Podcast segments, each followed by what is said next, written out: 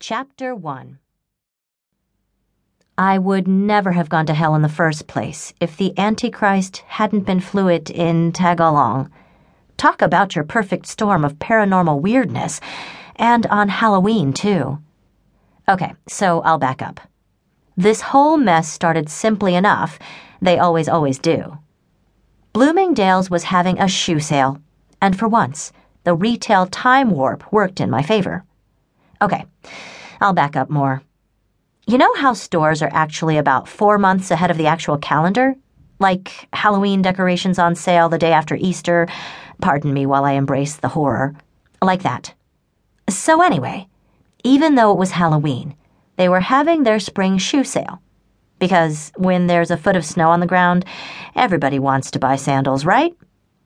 And the Antichrist asked if she could tag along, so I said okay. I said okay. You'd think I hadn't been paying attention the last four years. Okay, I haven't been.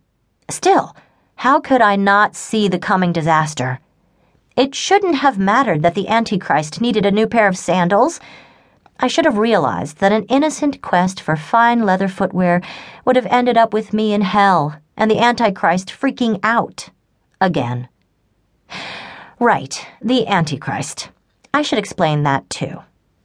My half sister Laura was fathered by my, uh, father. Dear old dad was banging away at my stepmother, the wretch formerly known as Antonia, and whom I had always called the Ant. And dim old dad didn't notice she was possessed by Satan.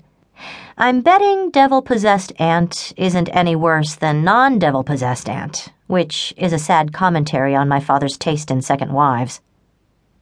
The thing is, Satan hated pregnancy, delivery, and breastfeeding. So she did the whole baby on the doorstep thing and beat feet back to hell. So my sister, who was raised by a minister, is not only the Antichrist, it's been foretold she'll take over the world. Possibly between donating blood and teaching Sunday school. But I will be the first to admit the Antichrist is nice. Works in homeless shelters, runs blood drives, kind of hilarious given that her sister is a vampire. Makes cupcakes for church bake sales. Chocolate ones. With real buttercream frosting. Buttercream, not the colored Crisco grocery stores trying to pass off as frosting. Hmm. God, I miss solid food. Of course, Laura's got a temper. Who doesn't? And occasionally she loses it and then slaughters anyone she can get her hands on. That gets awkward, kind of. And she's totally conflicted about the undead, which is actually a pretty normal reaction to vampires. Her temper and occasional forays into psychopathic rage were why we were meeting tonight at the Mall of America. Laura had sort of tried to kill me a couple of months ago and still felt crummy about it. She detested conspicuous consumerism and also shopping, which is why her offer to go to my personal Graceland was an olive branch. I had risen from my unholy grave, a bed actually, with navy blue flannel sheets from Target. It was a day away from November, and I'm not a savage. Devoured an innocent for breakfast, a triple berry smoothie. A perk of being the queen of the undead was that I didn't have to suck down blood every day. Though to be honest, I always want to.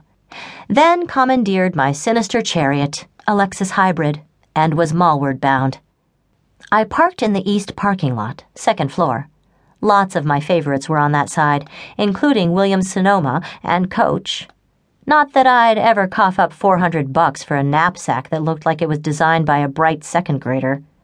Also, Tiger Sushi was there, and Laura was seriously addicted to their tiger balls. So I forced a smile as I marched toward a restaurant that sold seaweed, rice, and raw fish for a profit margin of several hundred percent. The sushi thing. I didn't get it, and I never would. I'd been fishing too much as a kid. I couldn't make myself eat bait, no matter how fresh it was. I spotted Laura while I was still 30 feet away, and it had nothing to do with my super cool vampire powers. Laura was just ridiculously gorgeous, all the time. So annoying. Look, it's not envy, okay?